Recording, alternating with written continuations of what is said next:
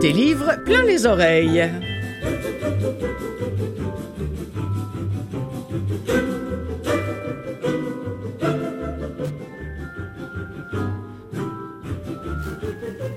Bonjour mes amis, Clotilde Sey avec vous pour vous présenter une nouvelle fois cette émission qui ne se consacre qu'aux livres audio.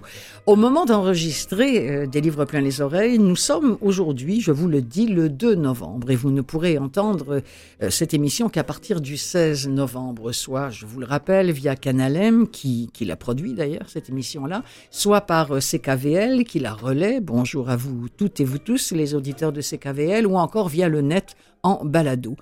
Alors, on sait donc maintenant, au moment où vous l'écoutez, cette émission-là, quel est le livre qui a remporté le Goncourt, puisqu'il a été euh, remis le 7 novembre dernier. Mais aujourd'hui, alors que j'enregistre, les deux titres dont je n'ai encore jamais diffusé d'extrait, euh, et qui sont encore en lice pour ce prix audio, dont, euh, pour, ce, pour le prix Goncourt, dont j'ignore le titre, eh bien, il en restait deux dont je n'avais jamais parlé. C'est Triste Tigre de Neige Sino et Sarah Suzanne et l'écrivain d'Éric Reinhardt. Euh, les deux autres livres encore en compétition en date du 2 novembre, je le rappelle, sont Houmous et Veiller sur elle, dont j'ai déjà abondamment parlé. Ce qui me permet d'ailleurs de vous rappeler que via le site de Canalem, vous pouvez retrouver toutes les émissions que j'ai précédemment enregistrées, et c'est vrai d'ailleurs pour toutes les émissions de Canalem. Et comme ça, vous pouvez les écouter quand bon vous semblera, et même plusieurs fois si vous le voulez, et vous pouvez même les partager. Imaginez comment c'est sympa. Alors, aussi à l'émission, deux nouveautés toutes québécoises, une nouveauté sexue pour adultes et une autre pour la jeunesse. Et puis, le CAEB sera représenté aujourd'hui fièrement par Johanna, qui vient nous présenter trois titres disponibles gratuitement en bibliothèque pour les personnes non-voyantes. Et puis nous allons finir avec des nouveautés francophones, dont le très attendu livre sur Britney Houston, sa bio, un livre jeunesse euh, complètement décapant signé Daniel Pennac et un polar de Donato Carisi.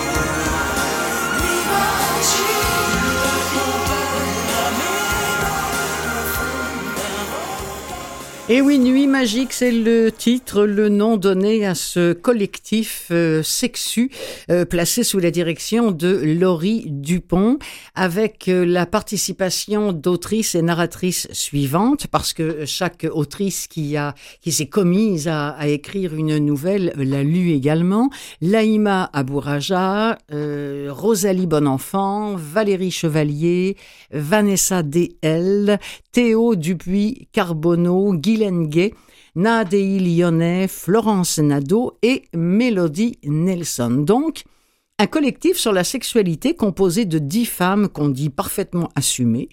Et ce Nuit magique, eh bien, c'est un objet littéraire que l'on dit très excitant, très audacieux, mais à mille lieues de la pornographie. Que ce soit bien clair, hein? Je ne sais pas quelle est la différence, mais que ce soit bien clair. Si, si. Mais oui, bien sûr qu'il y en a une.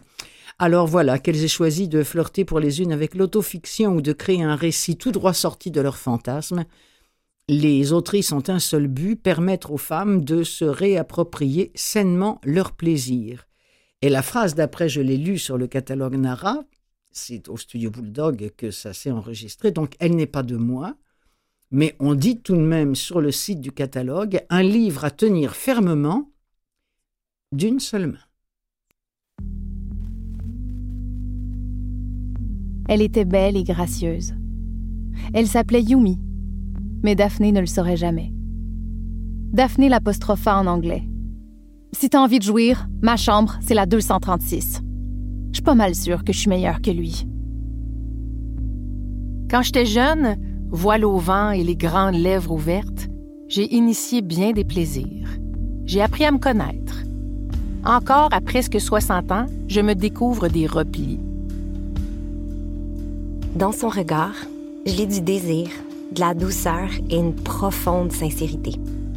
J'accepte. Oui, j'ai très envie qu'il continue. Il sourit. Je le trouve sexy. Il caresse ma nuque, sa bouche glisse de mes lèvres à mon lobe d'oreille. J'entends ma boucle d'oreille teinter contre ses dents. Je frissonne, je suis buzzée de désir. J'empoigne sa tête, glisse mes doigts dans ses cheveux blonds cendrés, piqués ici et là de fil blanc. Je me presse contre lui. À son regard, je comprends immédiatement que les mots auraient été superflus. Nos corps parlent déjà pour nous. Sans me quitter des yeux, il dépose son verre sur ma commode, puis, sans un bruit, il retire d'abord son chandail avant de détacher son pantalon dans une lenteur intenable. Elle était montée sur lui. Il l'avait regardée. Elle ne s'était pas sentie nue avec le vert de sa robe qui ne se rapprochait d'aucune autre couleur dans la pièce, et Blake sous elle. Lorsque Phil évoquait les souvenirs des soirées précédentes, j'écoutais toujours ses récits avec fascination, envieuse de ses rencontres sulfureuses. Alors quand il me proposait de l'accompagner, j'ai accepté bouillante d'excitation en me disant que ce genre d'occasion ne se présente pas tous les jours. Léonie et moi étions ensemble depuis un peu plus de trois ans. En classique lesbian fashion, nous avions emménagé toutes les deux très rapidement, tout de suite après notre premier souper fondu chinoise. Rouler des cubes de cheddar dans de la petite viande tranchée mince, ça rapproche comme peu de choses peuvent le faire. Je m'allongeais sur le toit de l'auto puis enlevais mes vêtements pour que je sente la brise sur ma peau. On pouvait rester là des heures, à compter les étoiles, à se raconter nos vies, nos corps nus côte à côte, l'un dans l'autre, comme deux Legos insensibles au temps. Je m'abandonne à leur présence, à leur emprise. Je suis une déesse charnelle qui se permet enfin de cueillir les fruits qui lui ont trop longtemps paru défendus. Je m'impose, grandiose, au sommet de mon monde. Je suis la cerise sur ton Sunday, Montréal. Je l'aime bien celle-ci, moi. Je suis la cerise sur ton Sunday, Montréal. Extrait de Nuit magique. Bestie maintenant. Deux nouvelles collections, figurez-vous, consacrées à la poésie jeunesse ont vu le jour ce printemps aux éditions du Boréal, mais aussi aux éditions de la Bagnole. Alors, à la bagnole, cette collection-là se nomme Fua Fua. C'est un mot japonais qui signifie aéré. Euh, on y présente des livres qu'on peut feuilleter, qu'on peut apprécier, nous dit-on, en une bouchée. Des livres qui sont aérés, punchés, dessinés, acérés, habités. Ce sont des textes courts, vous allez l'entendre, avec un extrait de Bestie d'Alexandra Campo, qui lit elle-même son texte et qui fait partie de cette collection-là. Bestie, raconte à, sa la manière d'une courte pointe un peu les, souvenirs d'une amitié qui n'en est plus une. Euh, elle rejoue les événements et tente d'expliquer pourquoi celle qu'elle considérait comme sa beste, sa sœur de cœur, ne fait plus partie de sa vie. En menant une enquête à travers les hauts et les bas de leur relation, elle cherche surtout à guérir sa peine pour s'épanouir en tant que femme. On parle là d'un recueil poétique. Extrait de Bestie d'Alexandra Campo. Les éditions La Bagnole présentent Besties, un livre de la collection Fouilla Fouilla, écrit par Alexandra Campo, accompagné par une musique originale de David Senecal et produit avec la collaboration de Studio Bulldog.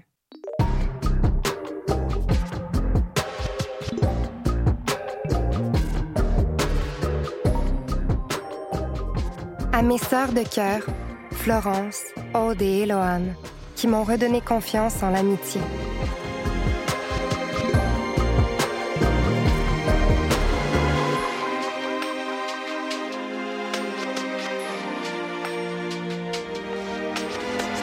I'm a new soul. I came to this strange world, hoping I could learn a bit about how to give and take. New soul, Yale name. Playlist de nos chansons sur Spotify. 1. That Should Be Me, Justin Bieber. 2. La graine de muffin, Réal Bélan. 3. Dans mon corps, les trois accords. 4. Bohemian Rhapsody, Queen. 5. Let Her Go, Passenger. Rêvez de les faire jouer devant chez vous, comme dans le film Say Anything. apprendre que t'as déménagé à Trois-Rivières, trouver que la numéro 5 me laisse un goût amer.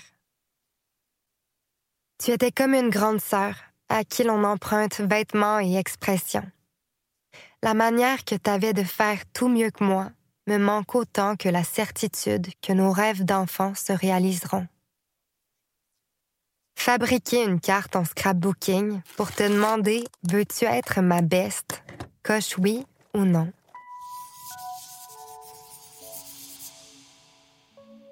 Tu appartenais à la même catégorie que mes parents, mon chum, mes quatre personnes préférées au monde. Quand t'es parti, on m'a retrouvé sous les débris de ma pyramide de Maslow. Être assez petite pour se cacher dans le garde-robe, s'éclairer avec ta bague rose Barbie, se raconter nos secrets tout illuminés de rouge. Habiter le Bergerac 1, 2984 Edmond Rostand Laval, Québec, H7P5Y5. 13 maisons nous séparent. Pensez à un plan pour les relier, tunnel souterrain ou aérien. Bain tourbillon à quatre, nos deux en bikini, nos Barbies toutes nues pour ne pas mouiller leur robe.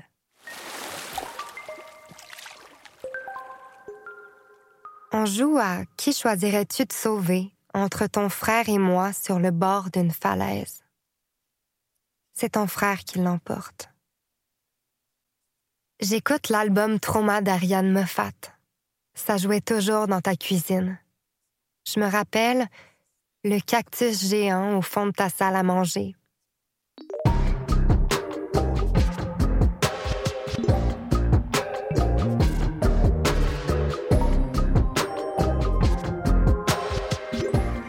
Voilà, ça s'appelle Besties et vous venez d'en entendre un extrait. C'est maintenant disponible en livre audio, notamment sur le catalogue Nara.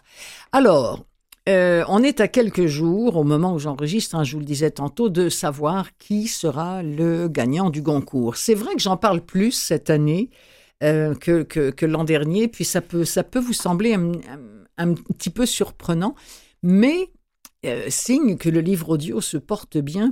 Beaucoup des, titres qui sont en lice étaient enregistrés avant même qu'on connaisse bien sûr le nom des récipiendaires, mais qu'on sache même qui était en lice. Au moment d'enregistrer, là tout de suite, il n'en reste que quatre, dont deux dont je n'avais encore jamais diffusé d'extrait. Et moi, je parie pour le suivant, qui s'appelle Triste tigre de neige Sino, et c'est elle qui le lit euh, voyez-vous, la, parution, ça date du 6 novembre 2023, déjà la veille de la remise du prix Goncourt. non, non, moi, il me semble que ça va être elle qui va l'avoir. Pas un sujet facile, vous allez voir. Euh, la petite neige a été violée régulièrement par son beau-père entre l'âge de 7 et 14 ans une famille recomposée qui vit dans les Alpes en France euh, dans les années 90. On y mène une vie un petit peu bohème, un petit peu, un petit peu, un petit peu marginale. Et en l'an 2000, Neige et sa mère ont porté plainte et l'homme a été condamné d'ailleurs au terme d'un procès à 9 ans de réclusion. Des années plus tard, Neige Simo livre un récit déchirant sur ce qui lui est arrivé. C'est ce livre qui s'appelle Triste Tigre. Et elle le fait au travers de lectures comme par exemple Lolita de Nabokov, dont elle fait une relecture complètement radicale en fonction de ce qu'elle a vécu, ou encore du Virginia Woolf. Euh, énormément de, textes sur l'inceste, sur le viol, euh, notamment ceux de Toni Morrison, Christine Angot, Virginie Despentes, etc. Comment raconter le monstre? Comment raconter ce qui se passe dans la tête du bourreau? Ne pas se contenter du point de vue de la victime? Et puis, à un moment donné, elle fait une référence euh, à, William Blake euh, qui, s'adresse au tigre et qui dit au tigre euh, dans The Tiger Comment celui qui créa l'agneau a-t-il pu te créer? D'où le titre de son livre Triste tigre. Alors, elle nous. Écoutez, je c'est pas la peine que je vous en dise plus. Vous voyez de quoi peut être fait ce bouquin-là. C'est un livre pas facile et lu par elle, je trouve que ça, ça gagne encore en, en intensité et en profondeur. On en écoute un extrait.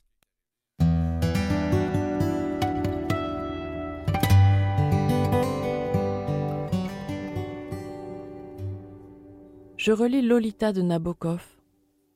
La première fois que je l'ai lu, c'était pour un cours de littérature américaine. Un cours sur des auteurs transgressifs où apparaissaient aussi Henry Miller, William Burroughs et Charles Bukowski. J'avais une vingtaine d'années, j'étais attiré par les expériences extrêmes, l'autodestruction, la folie. Mais cette lecture m'a dérouté. Je ne m'attendais pas à y trouver autant de points communs avec ma sordide histoire personnelle. Ce qui fait de ce livre un texte provocateur, c'est, avant la situation qu'il décrit, le point de vue à travers lequel l'histoire est contée. Que le narrateur soit le coupable, le pédophile, et que le lecteur soit obligé, par l'intermédiaire de la voix narrative, d'entrer dans sa tête, de pénétrer les arcanes de ses raisonnements, de ses justifications, de ses fantasmes. Voilà ce qui rend cette lecture si fascinante et troublante. On passe de l'adhésion au rejet, du dégoût à la compassion, du sourire face au sens de l'humour singulier du narrateur à l'horreur absolue. On le comprend et on ne le comprend pas. On accompagne sa folie jusqu'au bout. On craint ses victoires et on se réjouit de sa déchéance. Ce choix du point de vue oblige le contrat de lecture à une subtilité sophistiquée. On joue le jeu de l'auteur qui se met dans la peau du criminel sans pour autant entrer en empathie avec le personnage. Et si d'aventure on s'y laisse entraîner, le texte se charge de nous rappeler, à des moments choisis, que cette empathie fait de nous des complices du monstre. C'est un choix rare en littérature. Alors que les romans écrits du point de vue de la victime abondent, ceux qui se situent dans la tête du bourreau sont peu nombreux, surtout dans la veine réaliste. Avec une précision cependant. Ce choix est rare en ce qui concerne les viols d'enfants. En effet, pour tous les autres crimes, on est souvent mis du côté du criminel. On s'imagine volontiers le voleur, le traître, l'assassin même. Le tabou dans notre culture, ce n'est pas le viol lui-même qui est pratiqué partout, c'est d'en parler, de l'envisager, de l'analyser. Mon beau-père n'a jamais prononcé le mot viol. Même devant le jury qui l'a condamné pour ce crime, selon lui, ça restait autre chose. Les premiers chapitres nous plongent dans la perception de Humbert Humbert et dans sa vision de la petite fille en nymphette séductrice. Elle a vraiment l'air, selon lui, d'être sa partenaire dans une relation de complicité, tous les deux contre la mère qui met des barrières à leurs caprices. Lolita s'intéresse à des choses qui ne sont pas de son âge, les actrices des magazines, les histoires d'amour de Hollywood. Elle recherche l'attention de ce monsieur qui a séduit sa mère, et, quand elle l'obtient, elle est ravie. Elle va lui rendre visite dans son bureau, s'assoit à côté de lui sur le canapé, repose nonchalamment ses jambes nues sur ses genoux. Être dans la même maison que lui, le croiser dans la salle de bain, dans ce petit corps. Dans ses vêtements, avec ce sourire. Ou cette absence de sourire. C'est de la provocation. Elle veut quelque chose de lui, et il croit savoir ce que c'est, puisque c'est la même chose que ce que lui veut. Dans le discours de mon beau-père, il y avait aussi une mise en scène de mon consentement. Tu aimes ça, non? Tu aimes? Oui, comme tu aimes. Tu aimes tellement ça. Il se répète cela, il essaie de s'en convaincre, avec toujours un petit doute qui pointe, car il sait au fond qu'elle ne veut pas exactement la même chose que lui. D'ailleurs, quand il finit par parvenir à ses fins, quand il passe du fantasme à l'action, c'est là que le ton du livre change. C'est là qu'apparaît la fameuse phrase sur le petit fantôme, et que la comédie vire à la tragédie.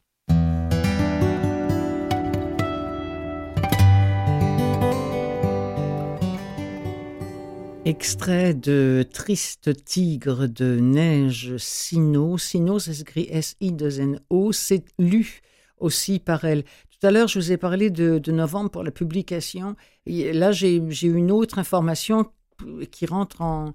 En tout cas, ici, c'est écrit le, le, 27 octobre. Donc, de toute façon, au moment où vous écoutez cette émission, le livre audio est disponible. Et ça, c'est le principal.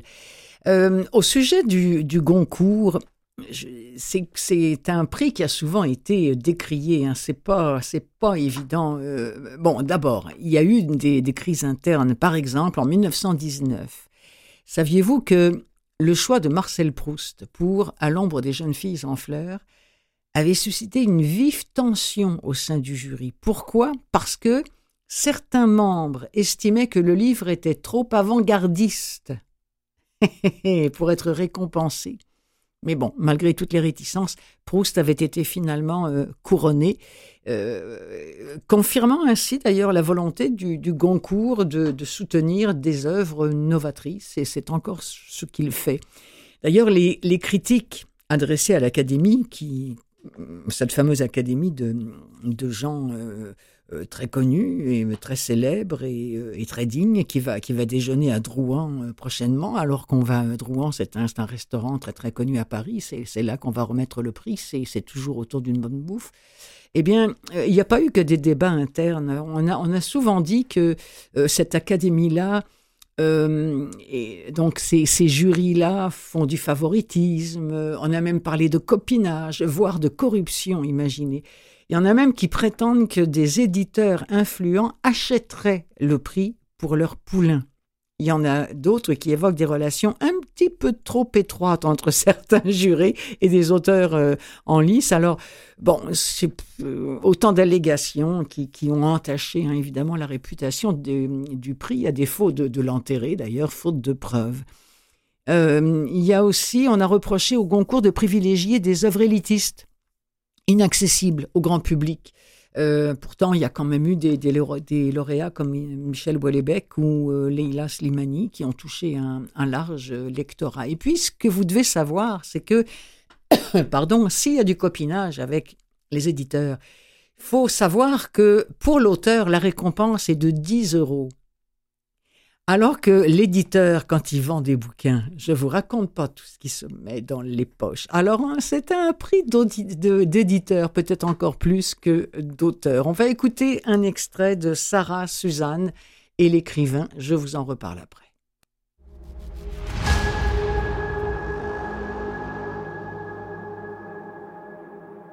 Une fois la chimio terminée et la rémission promulguée, du bout des lèvres, par un oncologiste singulièrement précautionneux, la vie avait repris son cours. Ils étaient restés dans leur grand appartement de la place du président Wilson. Déménager n'était plus... Sarah devait l'interrompre de nouveau. Elle en était désolée. Mais il avait oublié qu'après ces quelques phrases de son médecin, et pour fêter la fin des traitements, elle était allée s'enfermer trois jours entiers au musée du Louvre, n'en sortant que pour aller dîner et dormir à l'hôtel, elle avait réservé une chambre dans un établissement suranné qui l'avait toujours charmé, l'hôtel Chopin, logé au cœur du passage Jouffroy, comme un repère de cambrioleurs en cavale, et déjeuné à la cafétéria du musée. Passée au Louvre, ne serait-ce qu'une seule journée, elle n'avait jamais eu l'idée de le faire, y compris à l'époque où elle étudiait l'architecture à Paris. Il lui avait fallu frôler la mort pour que s'impose le regret que c'eût été de disparaître en ayant si peu profité de ce lieu inouï. Elle repensait souvent à ces trois jours.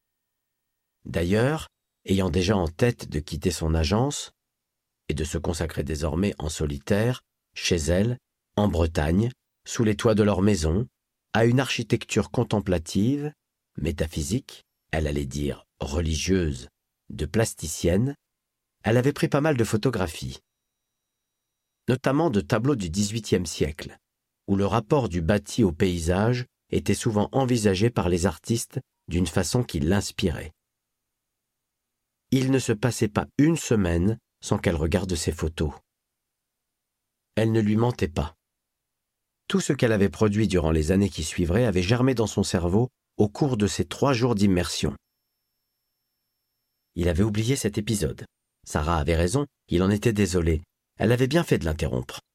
Suzanne irait elle aussi passer trois jours entiers au musée du Louvre. Merci. Poursuivons. Suzanne et son mari étaient restés dans leur grand appartement de la place du président Wilson.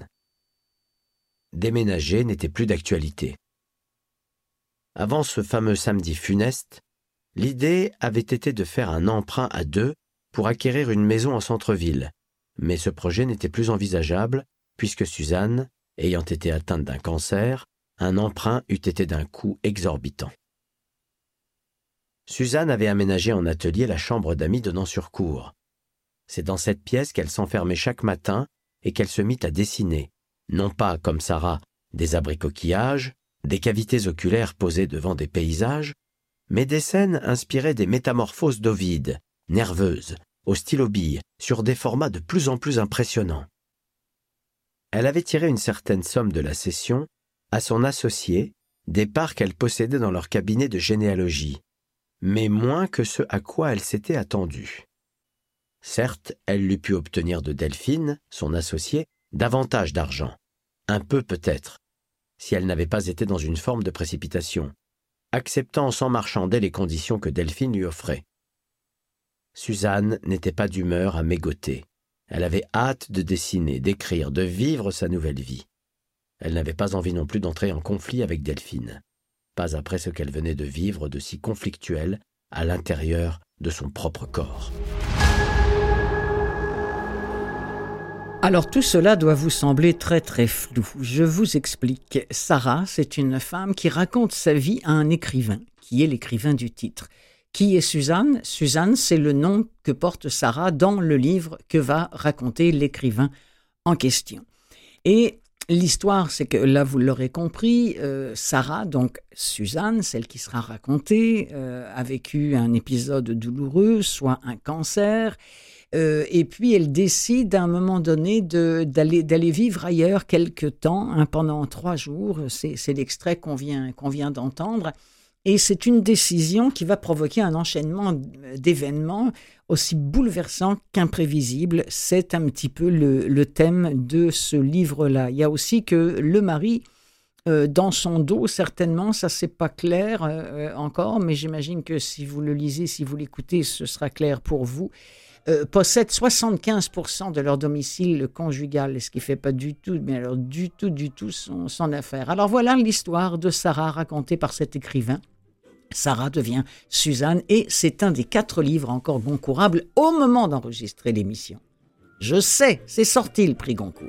Il en reste encore deux en lice, dont j'ai beaucoup parlé. Oumous, mais oui, vous savez, l'affaire des, des vers de terre. Là.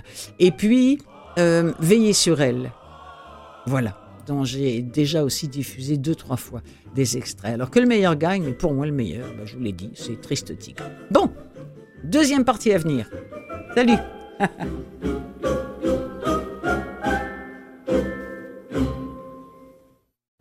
Des livres pleins les oreilles, seconde partie.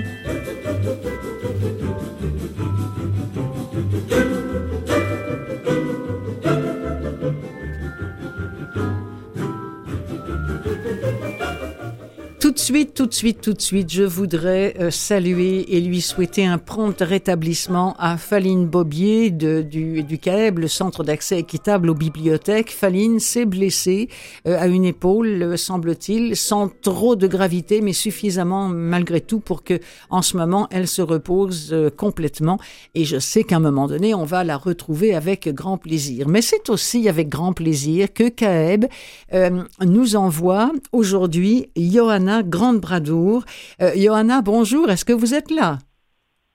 Je suis là. C'est un grand plaisir, un honneur d'être ici avec vous aujourd'hui. Johanna, merci infiniment. Johanna, euh, juste quelques mots. Vous êtes d'origine roumaine. Vous êtes vous-même aveugle et donc des livres audio. Eh bien, les livres audio font partie de, de votre vie. C'est bien ça? Absolument. Euh, je suis très friande au niveau des livres et je j'ai émigré au Canada et depuis très tôt, euh, je me suis inscrite au, à la bibliothèque de l'INCA, à la magnétothèque. Oui. donc, euh, je suis une grande amie de tout ce qui est lecture accessible. Est-ce que vous, est-ce qu'il vous arrive aussi de d'acheter euh, des livres audio commerciaux? Oui, oui, en effet, oui, parfois, oui, ça dépend. Parfois, si je préfère le lecteur du livre audio, je, ou si je veux avoir le livre tout de suite, plus vite qu'il peut être disponible en lecture accessible. Mais euh, donc oui, c'est bon d'avoir des choix. Ah, formidable, formidable, parce que souvent, je, je- j'en parle avec, euh, avec des personnes qui sont peut-être pas forcément non-voyantes totalement, mais en tout cas malvoyantes, et qui me disent que non, finalement, elles s'intéressent surtout à la lecture accessible, et je me dis toujours oui, c'est vrai que un livre audio commercial, c'est moins bien ficelé pour une personne non-voyante, ça c'est clair, ce sont pas des livres audio, c'est clair, mais... En effet, ouais. Mais, mais, mais, mais, c'est quand même une autre possibilité euh, et, et tant mieux. Mais là, parlons de, de livres qui sont accessibles euh, via le CAEB, le Centre d'accès équitable aux bibliothèques. Alors, vous avez choisi trois titres pour nous.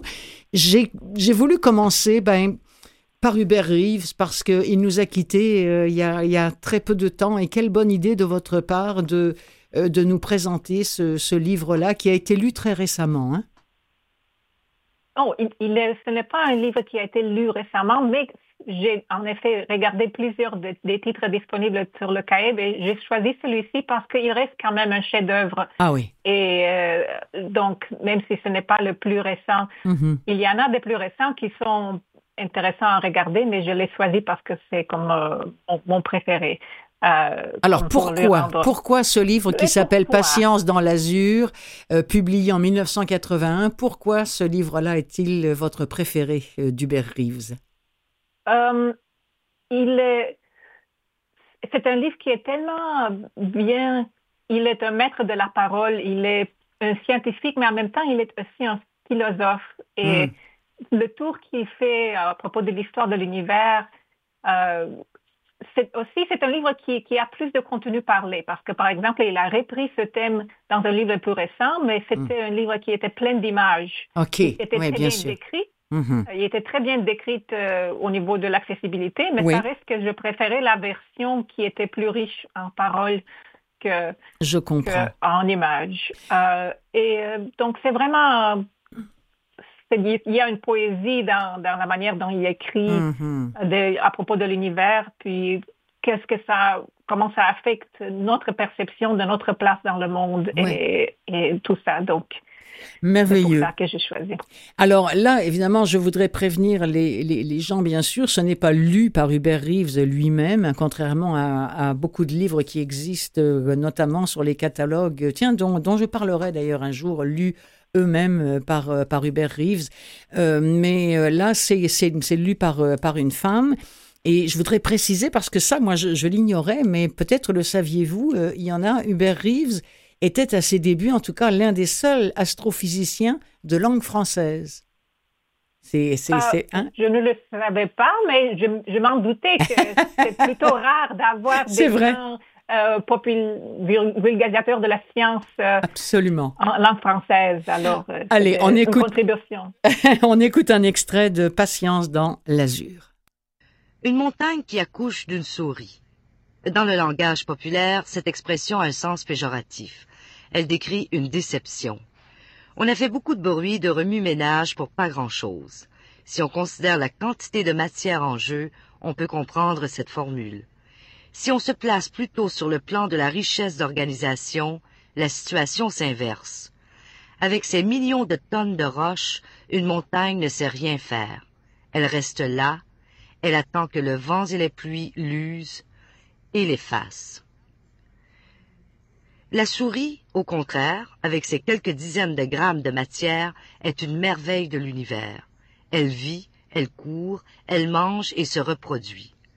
Si un jour une montagne accouchait d'une souris, il faudrait crier au plus extraordinaire des miracles. L'histoire de l'univers, c'est en gros l'histoire d'une montagne qui accouche d'une souris.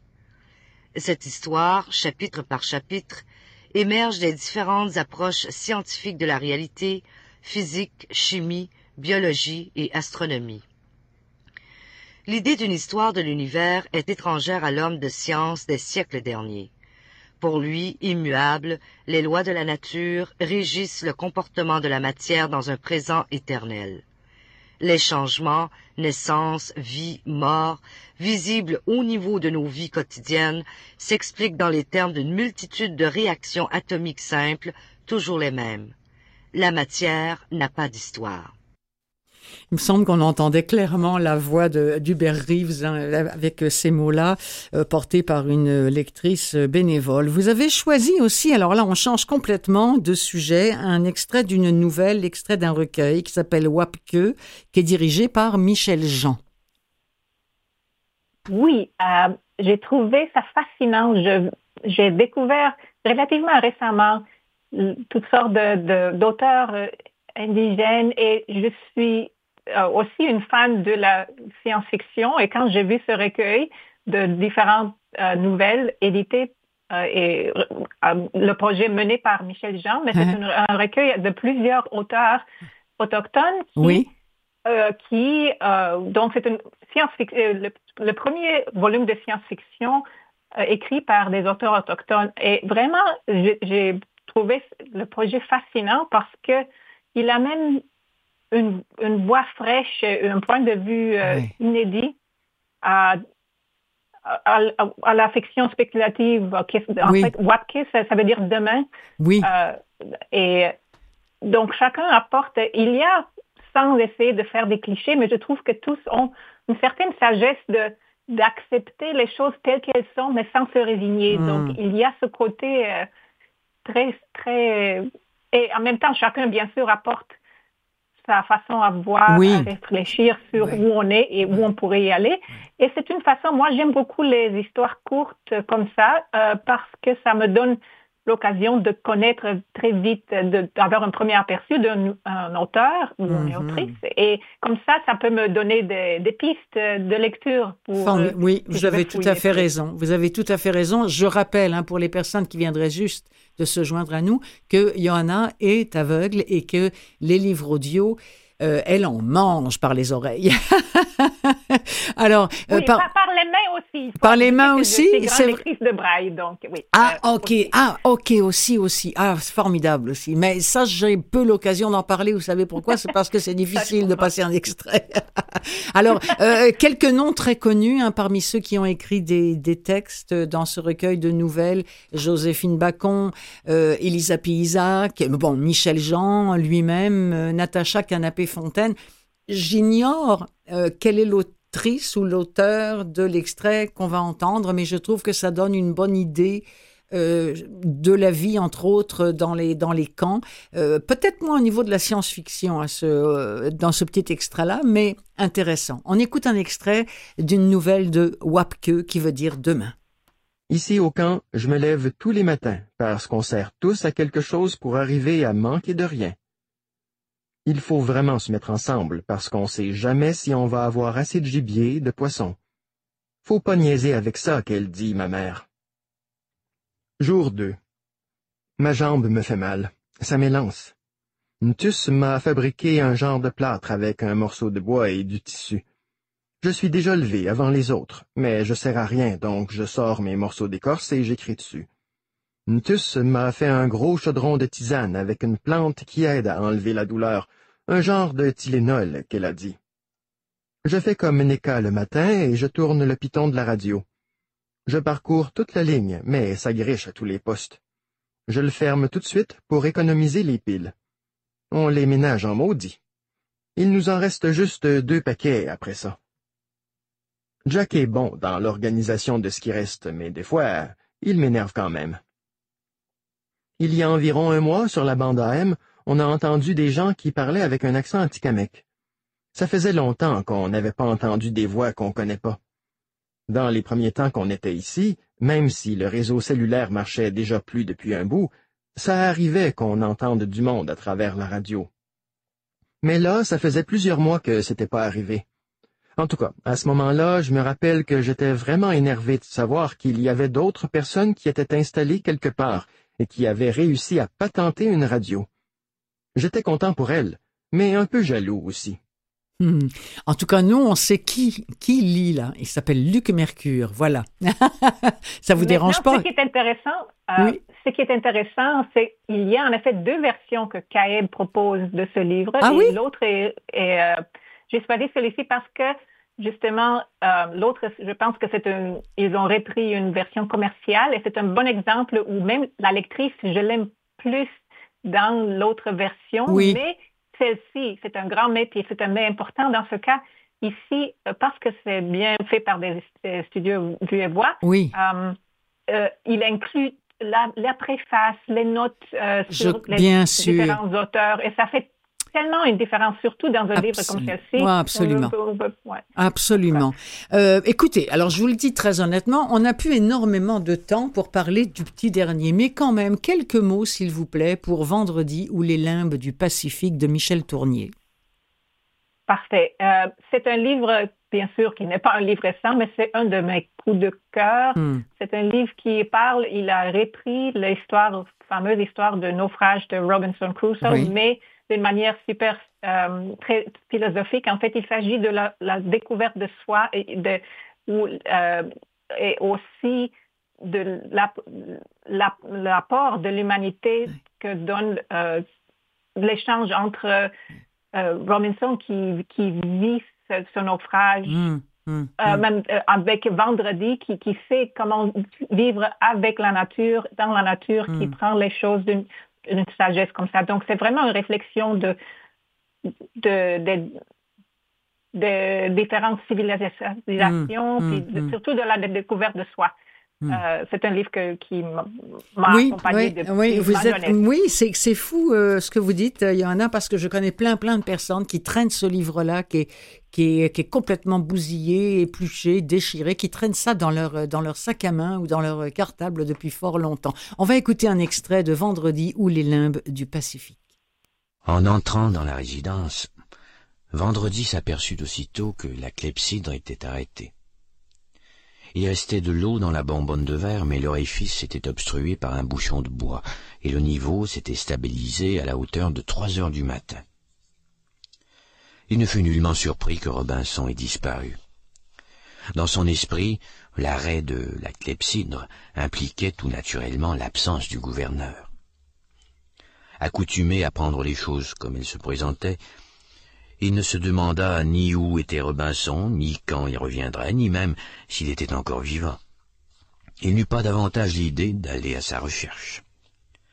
Il était totalement absorbé par la contemplation des choses pourtant familières qui l'entouraient, mais auxquelles l'arrêt de la clepsydre et l'absence de Robinson conféraient un aspect nouveau. Il était maître de lui, maître de l'île. Comme pour le confirmer dans cette dignité dont il se sentait revêtu, Ten se hissa paresseusement sur ses pattes, vint se placer près de lui et leva vers son visage son regard noisette. Il n'était plus de première jeunesse, ce pauvre Ten, et sa croupe ronde comme un tonneau, ses pattes trop courtes, ses yeux larmoyants, et sa robe laineuse et terne, disaient assez les injures de l'âge au terme d'une vie de chien bien remplie. Ah, cher Yona, bravo pour cette première chronique et merci beaucoup d'avoir remplacé comme ça, euh, presque au pied levé, Faline Bobier. Ah, C'était mon grand plaisir. Et, euh, Et surtout, vous lui souhaitez un prompt rétablissement. Et puis, si c'est encore vous la prochaine fois, bien, nous en serons tous euh, également heureux, euh, les auditeurs et moi-même. Je vous souhaite une belle fin de journée, Johanna. merci à vous tous. Et je rappelle hein, que ces livres-là sont disponibles euh, gratuitement via CAEB, hein, donc via le- vos, vos bibliothèques. Alors allez-y, procurez-vous-en, c'est important. Merci beaucoup, Johanna. Merci à vous.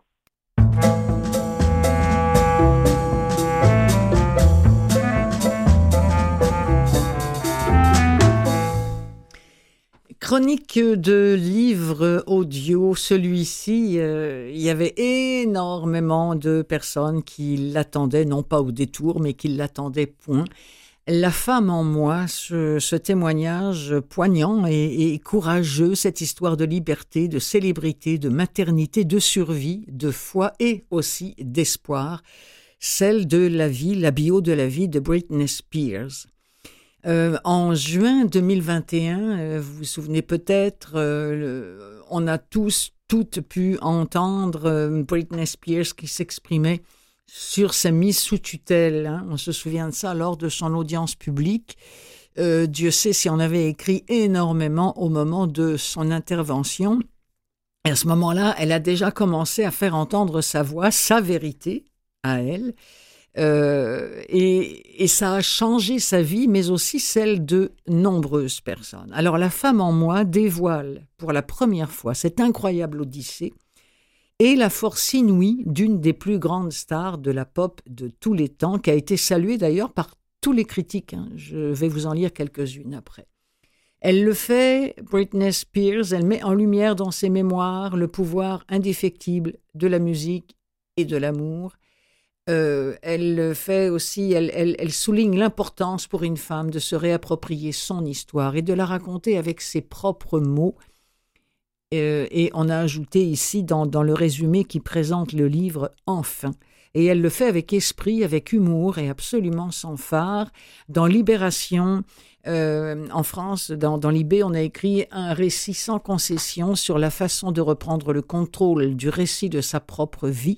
Dans Le Parisien, éclairant sur le parcours de cet enfant des années 80 devenu trop vite adulte, Le Point a dit un récit puissant à la portée féministe. Le Monde, ses confidences tendent un miroir à l'Amérique. Imaginez. Euh, qu'est-ce qu'il y avait aussi dans, dans, Paris Match On a dit que c'était un phénomène. Dans Le Figaro, on a dit qu'elle avait fait preuve d'un courage extraordinaire. Euh, dans Le Courrier international, on a dit de ce livre, un livre qui se lit comme un roman gothique. Euh, un phénomène de, librairie. Bref, vraiment, tout, tout, le monde est très euh, ben, peut-être pas dithyrambique euh, parce que j'irai pas jusque-là, mais en tout cas, on souligne le fait que La femme en moi, sa biographie de Britney Spears, vaut vraiment la peine d'être lue ou encore écoutée. Elle est, c'est lue ici par Rachel Arditi. En voici un extrait.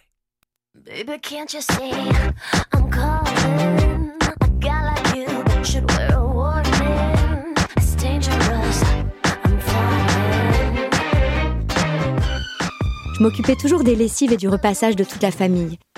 Mais quand les finances le permettaient, ma mère embauchait quelqu'un pour nous aider. L'aide ménagère fredonnait du gospel. Et cela a été une véritable révélation. La découverte d'un tout nouveau monde. Je n'oublierai jamais. Depuis ce temps-là, mon envie et ma passion pour le chant n'ont cessé de se développer. Chanter, c'est magique. Quand je chante, je suis maître de moi. Cela permet une forme de communication pure. On quitte alors le registre du Salut, ça va? pour exprimer des choses bien plus profondes.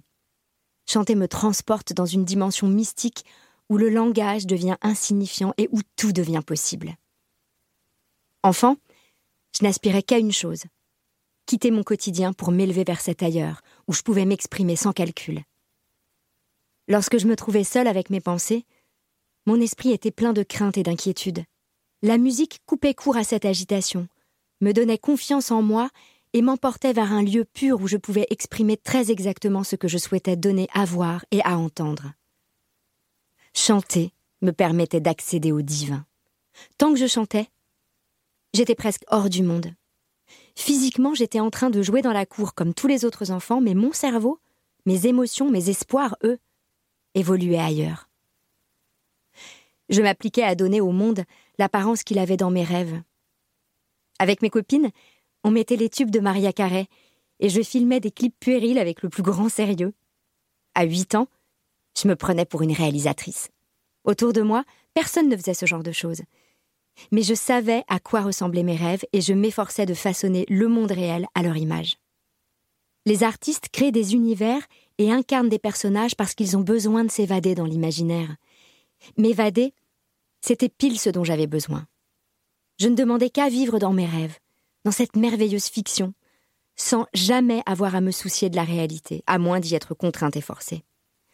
Chanter, c'était pour moi jeter un pont entre le réel et l'imaginaire, entre ce monde dans lequel je vivais et celui dont je rêvais si ardemment.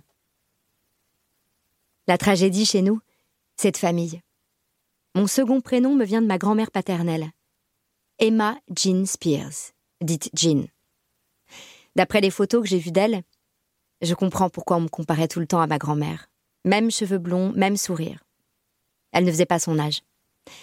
Mon grand-père, June Spears, était un mari violent. Lorsque Jean a perdu un de ses enfants, mort trois jours après sa naissance, son mari l'a fait interner au Southeast Louisiana Hospital, un asile d'aliénés de Mandeville à la réputation effroyable. Là, Ma grand-mère a été mise sous lithium.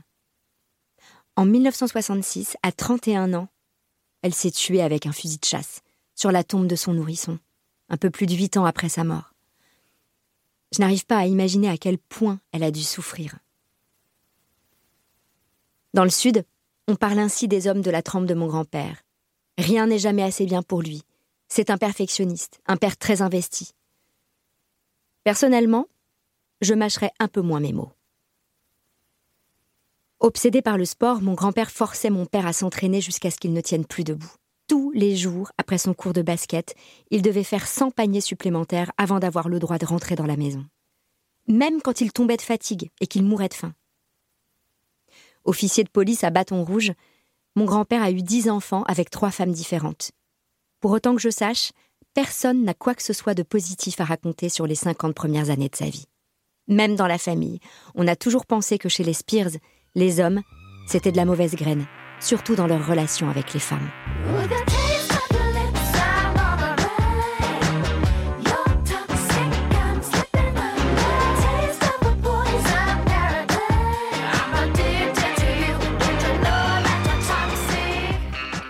La femme en moi de Britney Spears, euh, lue dans cette version audio que vous, venez d'entendre, pardon, par Rachel Arditi, articule chérie. Bon, euh, une série que, que j'adore, ça je vous le dis tout de suite, euh, ça je, je, vais tous les écouter, c'est la série de Camo.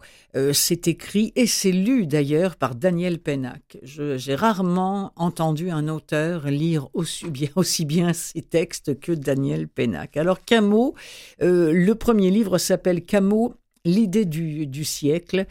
Euh, bon, je ne vais pas vous, raconter euh, quelle était cette idée du siècle, ce serait, dommage quand même pour la suite des choses, mais enfin, je peux, vous donner quelques petites pistes. D'abord, je peux vous dire que lui, il a été professeur de, français, hein, et c'est beaucoup euh, en, se fondant sur sa propre expérience de, prof. Bon, notamment, il a écrit Chagrin d'école, mais en plus, il, a rédigé ce, ce, cette série jeunesse de Camus, on, où on ben, Camo et, ses petits copains, ils donnent des conseils à plein de gens, puis à chaque fois, ils les foutent dans la merde. Voilà, c'est un petit peu ça, finalement. Alors, ils le font avec un instituteur, ils le font aussi avec euh, Mado Magie. Euh, c'est du roman jeunesse, mais honnêtement, en tant que vieil adulte, je plonge dedans. Plongez, mes amis. Extrait de Camo 2 et par Daniel Pennac. À la maison, maintenant, le sujet de conversation numéro un, c'était l'avenir de Mado Magie. Pop et Moon l'avaient inscrit au menu de tous les repas. On pourrait lui présenter Bertrand, disait Pop, mon père. Ah, trop popote, répondait Moon, ma mère, en nous remplissant nos assiettes. Maxime, le violoniste? Si t'étais une femme, tu aimerais qu'on te présente Maxime? demandait Moon en nous versant à boire. Non, disait Pop. Un soir, j'essayais d'aider, j'ai proposé le père du grand lentier. Ça n'a pas marché non plus. Veuf, huit enfants sur les bras et un petit penchant pour la bouteille, on devrait trouver plus simple. Frédéric Hasarda Pop Tu sais Frédéric, le toubib L'allergologue oh, Pas son genre d'homme, répondit Moon. Mais non d'un chien, qu'est-ce que c'est son genre d'homme? C'est inouï tout de même, une conseillère conjugale qui règle les problèmes des couples les plus cinglés et qui n'arrive pas à trouver son genre d'homme. Bah justement, dit Moon. Des maris, elle en a trop vu. Elle sait plus. Là, j'ai demandé Qu'est-ce que c'est une conseillère conjugale? J'aurais bien aimé savoir aussi ce que c'était qu'un type trop popote, et même ce qu'était un allergologue, mais dans les conversations des adultes, il y a tellement de questions à poser qu'il faut choisir une au hasard, une sur trois à peu près. Une conseillère conjugale répéta Pop, pour se donner le temps de réfléchir? Eh bien, disons, disons que c'est euh, un ministre des Affaires étranges. Le visage de Moon, ma mère, s'allumait toujours quand Pop, mon père, répondait à mes questions. Quand les couples se disputent, expliqua Pop, ils savent jamais pourquoi. C'est toujours plus compliqué ou plus simple qu'ils ne le croient. Des affaires étranges. Alors ils font appel à Magie qui règle leurs problèmes en deux coups de cuillère à peau.